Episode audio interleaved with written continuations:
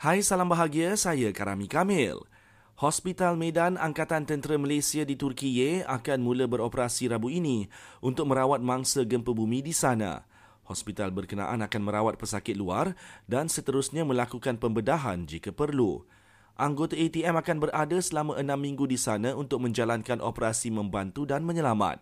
Setakat ini, lebih 28,000 mangsa terkorban akibat gempa bumi yang melanda Turki dan Syria minggu lalu. Air Selangor maklumkan empat loji rawatan air yang ditutup malam tadi telah kembali beroperasi sepenuhnya. Jelasnya bekalan air telah kembali disalurkan secara berperingkat mulai 6.30 pagi tadi dan pemulihan bekalan air bergantung kepada jarak premis dengan loji rawatan air. Terdahulu Air Selangor menutup empat loji rawatan air, ekoran berlaku pencemaran bau yang menyaksikan lebih 1,300 kawasan di Selangor dan KL terjejas. PDRM akan teruskan pemeriksaan cukai jalan dan lesen memandu untuk kenderaan persendirian. Jelasnya penguatkuasaan tersebut akan tetap dibuat biarpun kerajaan telah mengumumkan kedua-dua dokumen berkenaan ditukar ke sistem digital.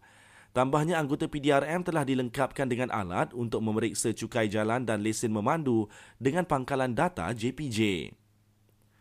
Kerajaan berhasrat meluaskan inisiatif rahmah kepada pakaian menjelang Aidilfitri ini.